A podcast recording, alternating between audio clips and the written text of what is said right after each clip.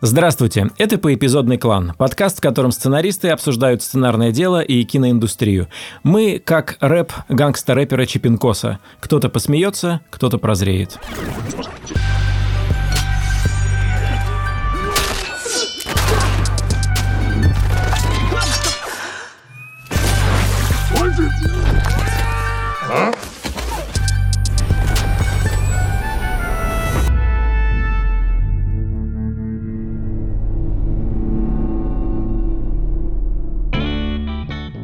Меня зовут Николай Куликов, я сценарист и мультикультурный гендерно-нейтральный черт. Привет, это Роман Кантер, сценарист, который тоже вместо работы сидит в Клабхаусе. Что такое Клабхаус? Здравствуйте, я Константин Майер, сценарист и продюсер, физрук, я худею. Рамком о новой этике «Он, она, они». Он был она, пока не встретил ее, она была они, пока не встретила его, они нашли себя, когда встретили их. Теперь их не разлучит ни он, ни она, ни они. И сегодня мы хотели поговорить о том, как стать лучше. Как стать лучше как человек, как лучше стать как сценарист, как лучше стать как художник. Я предложил эту тему, поэтому если кому-то не понравится, можете сразу э, пытаться стать лучше, чем я. Да, это все Коля, если что, пишите письма Коле. Да, не в телеграм-канал, а прям мне в Реутов пишите. Короче, я э, в Новый год думал о том, что меня интересует в ближайший год, чем я хочу заниматься. Я выписал себе три пункта. И один из этих трех пунктов был, как стать более лучшим писателем. Так я себе это записал. И потом я подумал, а лучше по сравнению с кем или чем? Лучше как кто? Когда я пойму, что я наконец стал более хорошим писателем и могу остановиться, когда я могу себе уже какие-то другие планы ставить. Я понял, что это очень сложная тема, которая на самом деле может многих сильно фрустрировать, и поэтому сегодня мы хотели поговорить, ну, я бы предложил поговорить сегодня о разных лайфхаках, фишках и направлениях, по которым можно стать лучше, если это вообще кому-то нужно.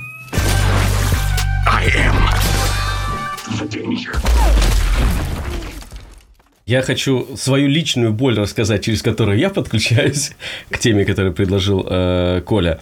После очень-очень сложного года, сложного в том плане, что много-много работы было, мало-мало выходных.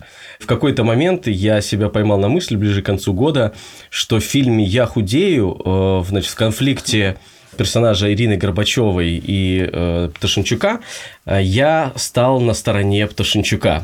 Напомню, э, значит, персонаж э, Иры э, постоянно толкает своего молодого человека mm. к тому, диджея. чтобы диджея, да, диджея, чтобы он развивался, рос над собой, как-то стремился к чему-то, толкает его ехать в Москву, какие-то новые высоты брать. А он как бы выступает топлес, э, и его коронная фраза, а чё, куда как бы развиваться? У меня здесь все есть, вышел и река. И угу. она говорит, вот такой у меня мужчина, вышел и река, это как бы его предел мечтаний. И раньше мне казалось супер логично, что вот то, о чем э, говорит Ира, действительно, надо как-то постоянно расти, развиваться. Но когда я был очень уставший, я думаю, в чем претензия вообще-то? То есть он очень, он развился, он, он решил, он абсолютно гармоничный, счастливый человек, которого толкает куда-то зону дискомфорта. Я об этом размышлял. Поэтому я, наверное, в этом выпуске буду э, иногда задавать вопросы «зачем?». То есть, Коль, вот ты говоришь, поставил себе цель стать более лучшим писателем. Зачем? Я сейчас я вздохну еще потяжелее. Но на самом деле у меня постепенно начинает уходить ясность этого ответа.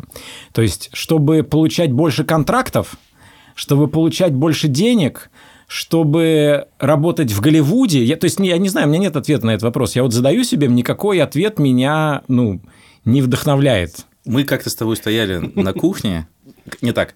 Мы когда с тобой стояли в одной московской гостиной у нашего общего друга, и ты повернулся ко мне и сказал, не знаю, относится к это напрямую к тому, о чем мы сейчас говорим или нет, но ты как-то повернулся и сказал, слушай, ну вот как же все-таки страшно написать да, это правда. И тогда я очень, ну то есть, ребята, я тебя понял, ребята, что это не страшно. Нет, ты понимаешь, вот к вопросу о том, что ты как бы становишься лучше, я что для себя понял, что здесь есть э, очень большой подвох, что когда я, я читаю свои ранние сценарии, и я понимаю, что я на них затрачивал больше времени и больше усилий, чем у меня физически есть, например, сейчас. И я вижу, что там «Хороший мальчик» написан в таких условиях, которые у меня никогда больше не будут, просто, ну, по бытовым фактам жизни, семьи, профессии, там, и, и, и так далее, и так далее. И если раньше, в принципе, ну, ты сам читал свои сценарии в основном, и, в общем, сам себя расстраивал, то сейчас вот я буквально, не знаю, только что вернулся с читки, где сидит 30 человек, и вслух читают твой сценарий. И ты понимаешь, что ну какая-нибудь фигня, если там сейчас будет, ты вот ты один при всех, и как, знаете, во сне, когда ты голый, и на тебя все смотрят. Вот это приблизительно а, такая ситуация. Поэтому вот как сделать так, чтобы, чтобы не было мучительно больно, Звучит как э, вопрос об уверенности в себе и в собственных силах когда мы начинали, хотелось писать просто лучше, чтобы попасть в индустрию. Угу. Потому что хотелось писать лучше, чтобы преодолеть порог входа в индустрию. Сейчас мы уже в индустрии. Сейчас очень сложно представить, что вот мы можем что-то написать, и это не найдет ну, какого-то интереса, производства, денег, э, там, конструкции какой-то, которая будет это производить. Очень сложно это представить. Хотя вот я написал «Комиссар планеты Земля» с Васей Шевцовым, и, скорее всего, это в таком виде никогда не будет э, воспроизведено, но мы переписываем. Так вот, сейчас для чего мы стараемся писать лучше, когда мы уже в индустрии?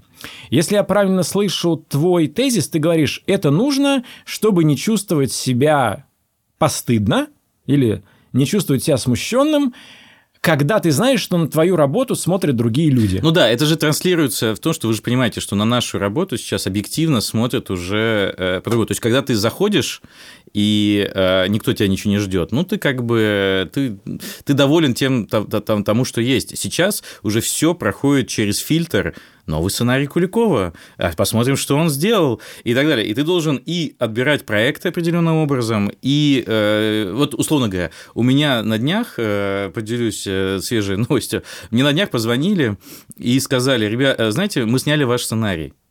Я не знал об этом. То есть, реально, да, впервые, да, впервые такая ситуация произошла. Дело в том, что я лет 6 назад, около того, 5-6 лет назад написал сценарий. На, полный метр. Э, полный метр, да, на студии Горького тогда еще.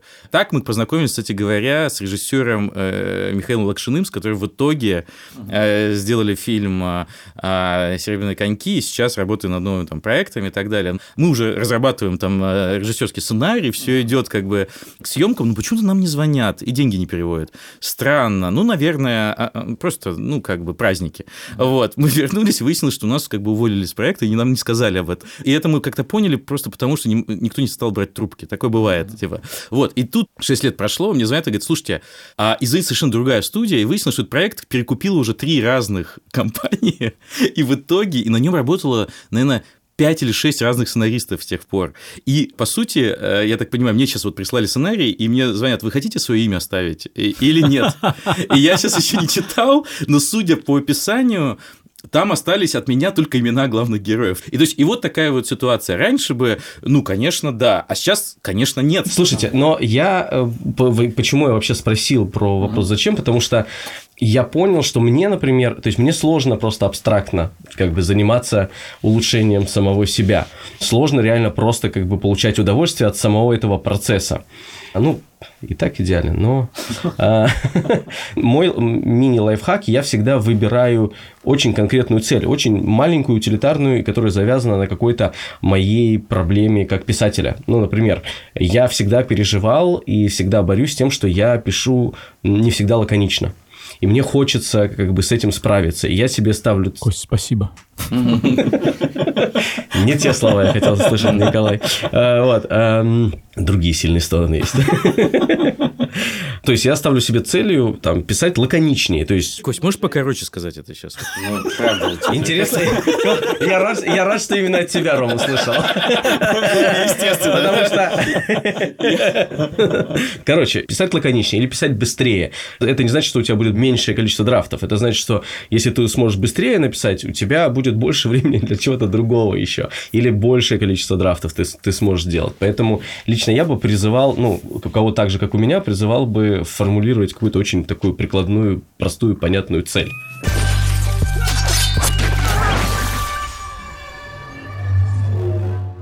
Я еще обозначу, откуда у меня пришел этот вопрос. Я вот иногда пишу сцену и понимаю, конфликт есть? Есть. Люди спорят, спорят. Спор ценностный, ценностный. Реплики, ну, клевые, ну, в целом, ну, интересные. Аттракцион какой-то есть, ну, да, она не очень дженерик, эта сцена. Но стала ли она выдающейся? Это вот сцена, которую можно взять и поставить в рамочку. И я, когда не отвечаю себе точно «да», меня начинает, ну, немножко сейчас э, штормить. И я все время, когда слушаю какие-то э, там подкасты сценарные, читаю какие-то интервью, там вот какие-нибудь раунд-тейблы смотрю, э, британские или американские, я всегда думаю, сейчас я у вас украду какой-то типа такой лайфхак, украду какой-то такой приемчик, я его присвою себе и с помощью него стану писать лучше сцены много лет я за этим охотился, и вот если сейчас сказать, Коль, ну вот какой лайфхак ты откуда украл? Золотой Грааль такой. Вот, вот да. что ты украл за это время там условного Соркина? Ну, я не могу сказать, что, что конкретно. Ну, наверное, я стал лучше что-то понимать.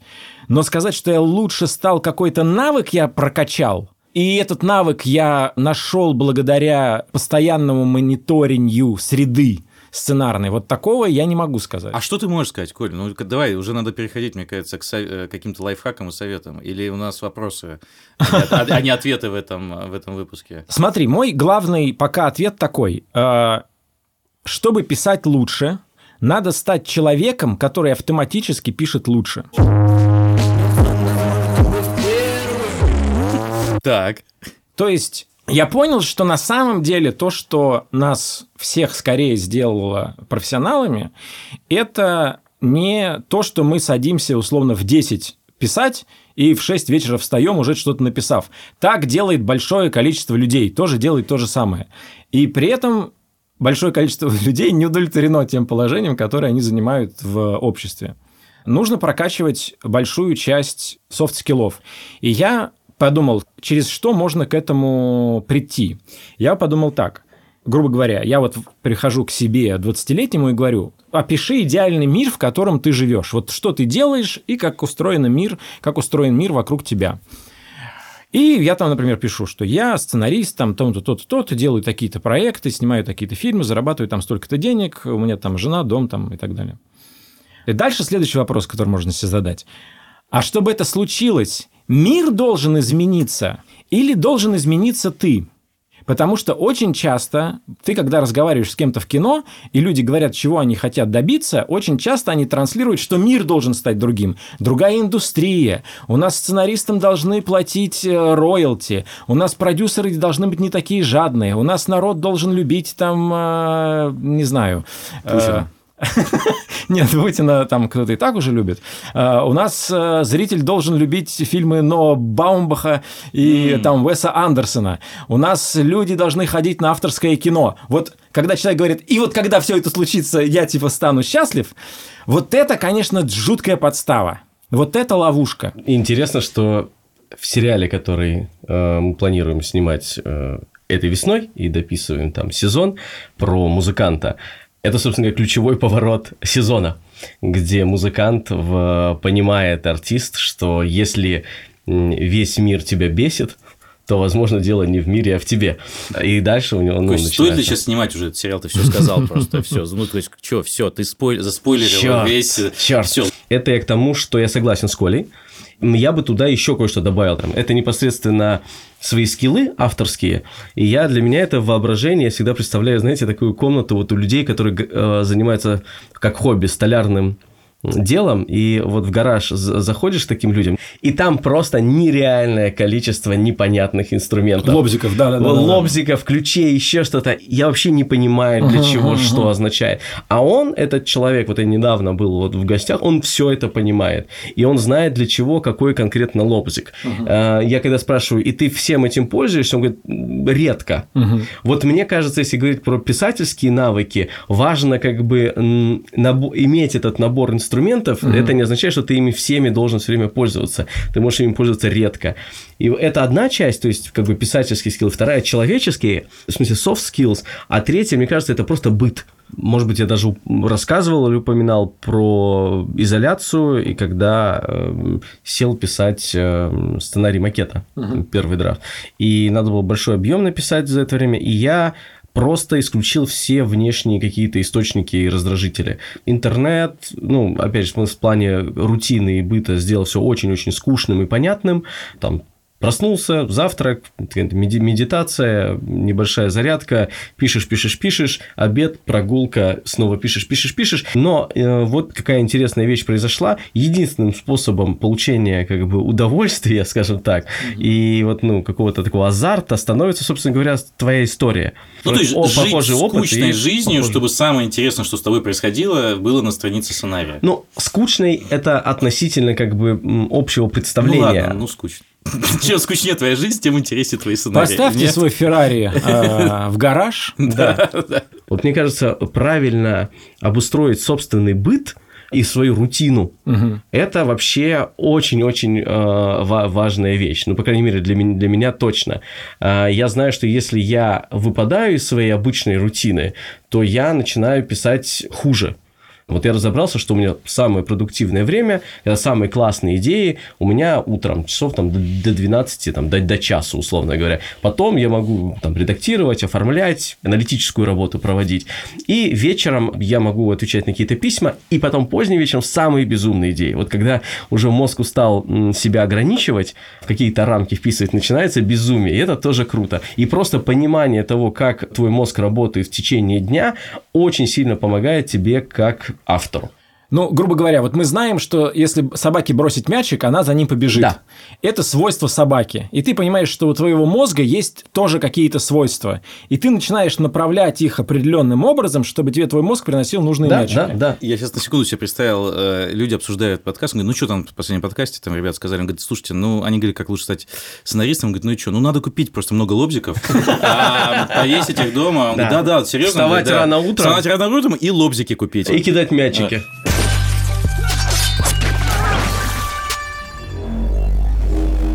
Слушайте, ну давайте практически тоже с, э, перейдем советом. Вот я просто хотел поделиться последними своими наблюдениями. Частая и характерная ситуация когда ты приходишь, э, условно, там, продюсеру или к режиссеру, и вы обсуждаете, собственно, материал.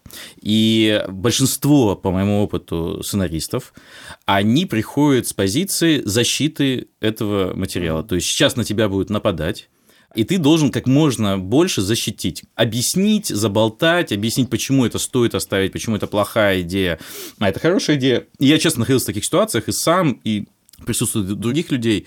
И я вот что понял. У тебя есть, на самом деле, не так много времени, чтобы обозначить э, свою позицию в этом вопросе. А по дефолту все ждут именно вот этого сценариста, что он приходит и начинает отбалтываться от э, дальнейшей работы. То есть э, задача такая, человек пришел на встречу, чтобы на выходе из встречи ему пришлось меньше всего переделывать. Как бы. И как только это становится очевидно, все, ты теряешь свою credibility, и тебя больше не слушают. Как бы все воспринимают тебя как вот этого человека, который, ну, понятно, ну, это вот этот вот чувак, который пришел и начинает, вы понимаете, ну, э, э, э, это я пытался сделать для того, чтобы, а там вот мы поймем, потому что, ну, и так далее. Вот эти все объяснения и так далее. Их всех перестают очень быстро слушать. И я как бы вот своему а, соавтору в одной ситуации говорю, понимаешь, вот ты сейчас вот работаешь так. По моему опыту, самый крутой способ – это, ну, то, что вот говорят pick your battles. То есть воевать только там, где действительно это того заслуживает. То есть, где ты понимаешь, что речь идет сейчас об ухудшении истории, а не просто о том, чтобы отбить какой-то комментарий. А вот. То есть, ты можешь, на самом деле, часто отбить какой-то комментарий, э, там, высмеяв его, там, сделав э, вид, что там это невозможно сделать, например, да, не найти для него решения там, и так далее. Но люди все равно чувств... А, а, останутся разочарованными и с ощущением, что ну, что-то не произошло. Э, в итоге сценарий не стал лучше. Вот. И поэтому ты должен, на самом деле, поддерживать свою репутацию, на самом-то деле, в глазах, что ты тоже хочешь, чтобы сценарий был лучше а не то, что ты хочешь просто его защитить как бы максимально. Я сказал про одну крайность, человек, который отказывается, да, там, а вот другая крайность – соглашательство полное. Это на самом деле тоже никто не хочет. Срединный путь. Да. Срединный путь. А, э, третий путь, да. Есть такая тоже тактика, смотри. А, особенно она работает с редакторами, ну и с продюсерами тоже. Тебе что-то предложили, знаешь, как они говорят, ну по бреду. Типа, я предлагаю, ну, не, ну, вот так не надо делать, ну, вот по бреду. И есть такой вот внутренний запрос сделать, как они хотят, чтобы показать, как это тупо. И я сам это делал, я знаю, что многие это делают. То есть, ты выполнил издевательские правки. То есть, ты их как бы сделал, все стало хуже, и все чувствуют себя, ну, как бы в луже как бы нечистот в этот момент, типа, и никому от этого не хорошо. Но ты как бы доказал, что ваши идеи были глупы. Твоя задача понять, в чем глубинная проблема состоит, в чем проблема там, по жанру, по как бы сцене, по там структуре, и предложить какое-то третье решение, которое не было ни у него, ни у тебя, но найти его, вот это третье решение, которое, когда человек почувствует, что ты его услышал, что ты провел какую-то работу, и ты сделал новое, что-то новое, что можно заново ну, обсуждать. Меньше спорить, больше писать. Ну, как бы да, но писать тоже с умом, то есть, понимаешь, что больше есть, придумывать. больше придумывать, да, то есть, не пытаться, видишь, я что говорю, не пытаться защитить то, что у тебя есть, с другой стороны, не соглашаться на первый же вариант, который тебе предлагают, потому что это часто, почти всегда это не самый лучший вариант. Вот, а найти что-то третье. И на самом деле укореняется это вот что, что почти все ситуации, где я знаю, что можно стать лучше, это ситуации, где ты можешь немножечко подспустить свое эго. Потому что как только я э, выступал с позиции э, самолюбия, ну, как бы уязвленного самолюбия, почти никогда ничего хорошего из этого не выходило. А как же коньки? Ну да, это прям одно уязвленное самолюбие, да.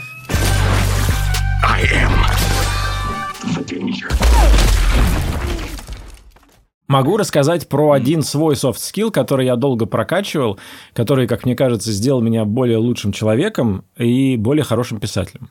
Короче, это не значит, что всем надо пойти по этому пути, это просто говорит о том, что такое soft skill, про который мы долго говорим. Когда мы давным-давно делали фильм э, «Я худею», я столкнулся с очень сильным психологическим кризисом, э, сменил несколько антидепрессантов, пока не обнаружил психотерапевта. И э, психотерапия изменила мою жизнь. И мой психотерапевт часто меня спрашивала, а а что вы, что вы чувствуете? Вот что вы сейчас чувствуете по этому поводу? Да, сейчас вы что чувствуете? А сейчас вы что чувствуете? Я думаю, никто меня никогда в жизни так часто не спрашивал, что я чувствую. И вот так интерес, и так был погружен в мои чувства. Я думаю, очень интересно, почему я так не спрашиваю про своих героев, хотя иногда они бывают в более страшной ситуации, чем я на съемках, значит, я худею. У них там родители убивают, де- дети в опасности, там они все деньги теряют, у них взрывается там что-нибудь. То есть ты делал так, ты, значит, забираешь у них э, родителей, отправляешь на тот свет, а потом наклоняешься к ним и спрашиваешь, что ты чувствуешь? Маленький. Ну, фактически да, фактически да. Ты наклоняешься к персонажу и спрашиваешь, что ты чувствуешь? Маньяк-эмпат.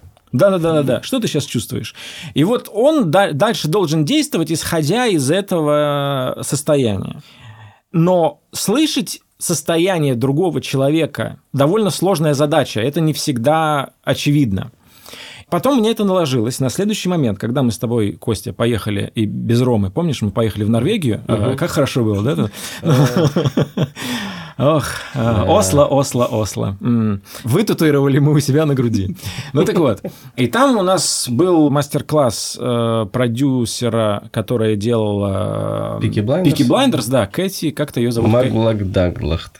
Кэти, ну. Да. Ну вот, и она сказала, что у нас, конечно, в сериале очень много насилия, но мне дороже, когда, например, герой как-то эффектно кого-то убивает, мне потом дороже видеть, как дрожат его руки после того, как он кого-то убил. Я думаю, «А, почему я так не думаю про своих персонажей? Это же действительно так круто. И я стал работать с собой вот, собственно, по этим направлениям. Я стал стараться понять, что чувствует другой человек в какой-то очень сложной ситуации, и я стал думать о том, как переносить это в наши сценарии.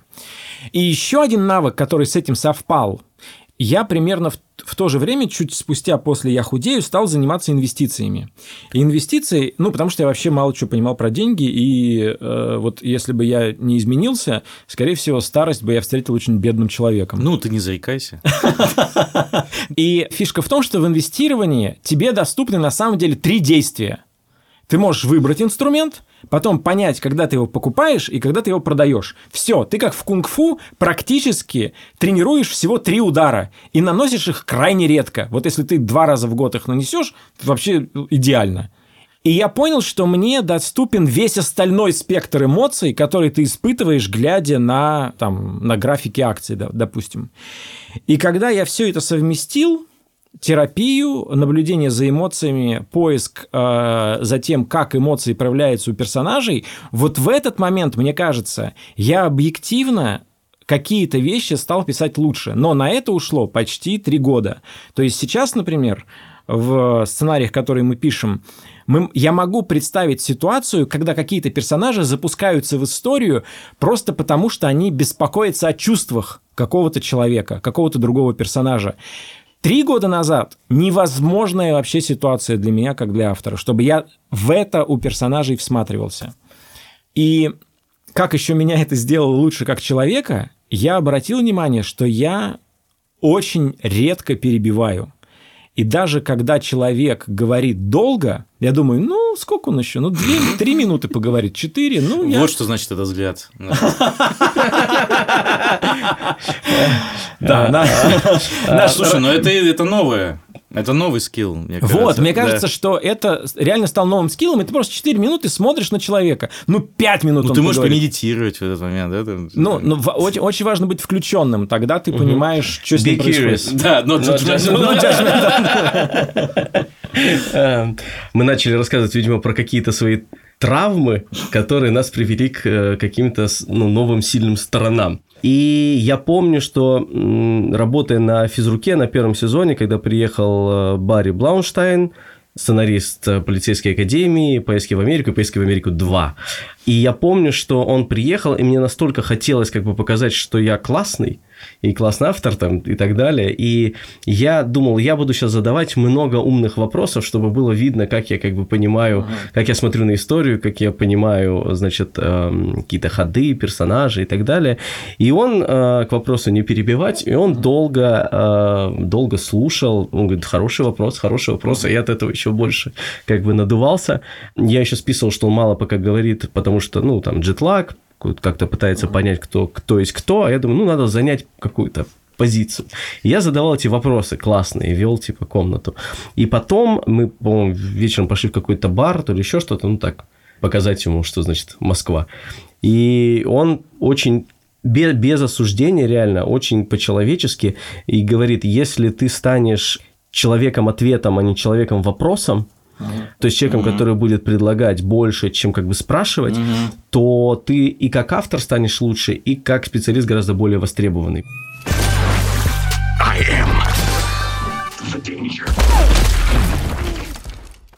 Слушайте, я хочу э, ну, поделиться вот каким откровением. Я долгое время думал, что те навыки, которые у меня были до того, как я понял, что я буду всю жизнь сценаристом, просто бесполезны, я зря потратил э, время. А именно, я учился в физмате и думал, что вот математика, там, физика, что это, блин, столько времени. А, Я же параллельно учился в театральной школе, надо было сразу выбирать. При этом в театральной школе я учился на актерском, Какое-то время думал, что я буду актером, достаточно быстро понял, что нет, хочу быть режиссером, потом, как оказалось, нет, и по-прежнему нет. Но сейчас, когда где-то после 30 я вдруг понял, насколько эти навыки, я их отрефлексировал, насколько эти навыки оказались супер полезными. Математика и как бы актерское ремесло очень пригодилось для сценарного дела. Математика позволяет э, быстрее как бы структурировать просто э, любой текст, а ну актерское ремесло очень просто. То, о чем Коля говорит, когда говорит, ты задаешь вопросы, что он чувствует, что он ощущает, я вдруг понял, что мне достаточно быстро входить как бы в это состояние, состояние героя. И я понял, более того, я понял, что мне, например, чтобы написать хорошую сцену, очень важно как бы э, почувствовать ну, вот это, вот это состояние героя. Вот если я его почувствую, если я его поймаю, если я поймаю этого героя как бы внутри себя, я могу им как бы просто бесконечно писать. Вот просто сидеть и писать в любую ситуацию, куда я, я его не помещу. И это очень кайфовый способ написания, потому что ты, тебе не нужно постоянно как бы на много, на большое количество вопросов отвечать, потому что ты как бы им проживаешь. И это очень помогло. Поэтому я бы посоветовал э, всем, у кого есть какой-то э, жизненный опыт, если у вас вдруг есть жизненный опыт. Или по- вернуться в прошлое и закончить физмат. и- да, нет, и просто, грубо говоря, курсы. просто, не знаю, выпишите, оцените, э, что вы классно умеете и как это может пригодиться в вашем нынешнем деле. На- И я уверен, что найдется. И это поможет вам не только просто историю какую-то написать а, о том, что вы знаете хорошо. Я уверен, что навыки, которые вы приобрели, когда там учились там на металлурга, условно говоря, как э, Александр Вялых, да, он был металлургом, но на самом деле э, ему это как-то как помогает. Он рассказывал, говорит, ты просто, вот ты не знаешь, как себя поведет металл. Ты просто как бы высказываешь предположение, что вот если его так вот закалять, то он даст такие свойства. Ты пробуешь, знаешь, «М, нет. А, Надо, но близко уже, например, там слишком хрупкий, чуть-чуть вот этого добавим. И ты просто бесконечное количество раз способен пробовать. Это какой-то, ну, классный навык, на самом деле, для, Ну, для сценариста. применить. Вячеслав Духсмухаметов, э, человек, который сделал интернов, э, там, танцы, Стендап, э, импровизацию. стендап, импровизацию. То есть, это просто огромный продюсер. Так вот, он же психиатр по образованию. И все истории, которые я знаю с ним, то, как он выстраивает отношения там, в командах, в коллективе, там, он э, эт- этим пользуется. И персонажи, и там систему отношений которые, внутри персонажа, он этим пользуется, просто как бы э, там понимая. Это Антон Щукин, Да. который был старший, по-моему, старший следователь по особо тяжким преступлениям. Э, Как-то так. У него есть такое э, свойство, он умеет очень тихо говорить, очень тихо говорить, но ты начинаешь просто прислушиваться очень внимательно. И все, и все как бы слушают, и это очень как бы важно э, в некоторых моментах. Вот. Это оттуда пришло, мы разговаривали. А я хотел вот еще чем поделиться. То, что мне действительно недавно тоже помогло.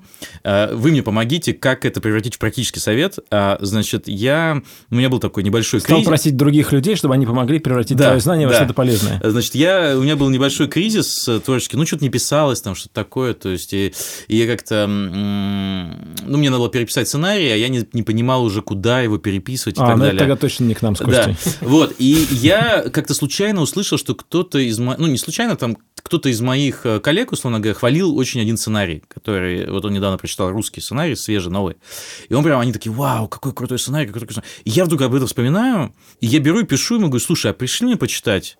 И, значит, а это сценарий сериала 8 серий. Мне присылают 8 серий, типа. Я открываю, то есть, по идее, мне сейчас надо сидеть писать свой сценарий. Значит, я открываю сценарий, думаю, чуть-чуть почитаю, увлекаюсь, значит, дочитываю первую серию, читаю вторую, читаю уже там 3 часа ночи, типа. Вот. Я, по-моему, 4 серии прочитал, утро встал и продолжил. И где-то к 12 часам я прочитал целиком всю эту штуку. И не то, чтобы я что-то оттуда прям напрямую взял, да, там какой-то ход или еще что-то, но я как-то увидел пример, как слова складываются во что-то классное, как бы, да. То есть меня, правда, искренне восхитил этот сценарий. То есть это один из лучших вот э, сценариев на русском, что я читал. И, и я так как-то так думаю, боже мой, только это может быть классно. И я как бы взял общее, что ли, настроение, что ли, этого сценария, какой-то общий, э, какой-то, не знаю, как-то зарядился талантом, что ли, не знаю, вот, вот как-то как у меня был second-hand талант какой-то от этого, э, от этого сценария, и я реально сел и начал писать. А до этого я два дня не мог толком, то есть пробовал так, то, Я типа... бы, если, может быть, ты это имеешь в виду, потому что я, я пытаюсь до конца как бы этот ухватить этот Да. совет, Мгм. А, и вот, вот где у меня откликается, так как я сейчас сел писать новый драфт э, фильма, который мы будем снимать, что я сделал? Я взял и распечатал предыдущий драфт, который писал Коля. Это классный драфт, классный, с классным языком написано, Коль, за- закрой ушки. А, Вот. а, Скажешь тоже. и я прочитал, я, ну, я взял, прочитал его, и после этого начал писать. И этот сценарий просто был камертоном. Мгм. То есть, и понятно, в этом случае еще важно, чтобы у этого все равно э, тот же язык сохранялся. Но в данном случае я так, дел, ну, я так делаю, в принципе. Или смотрю что-то, или читаю, или читаю какой-то сценарий. И это становится как бы камертоном, что ты хотя бы, ну, легче входить в историю, э, легче писать ну, не то чтобы сразу хорошо, но лучше, чем э, легче раскачаться в, в нужную сторону. Я просто думаю, что люди делятся на самом деле на два типа. Те, которых вдохновляет чужая хорошая работа, и те, кого расстраивает чужая хорошая работа. Вот. А те, которые расстраивает чужая хорошая работа, наверное, им совет почитать что-то плохое, чтобы подумать о том, что ну у меня-то так плохо не получится. Вот я, кстати говоря, слышал, что... Интересная мысль. Не, я, я помню, что он так э, Кубрик так говорил, что Кубрик, чтобы вдохновиться, смотрел какие-то плохие фильмы. Он смотрел плохие фильмы, думал, ну нет, ну я-то все-таки Кубрик.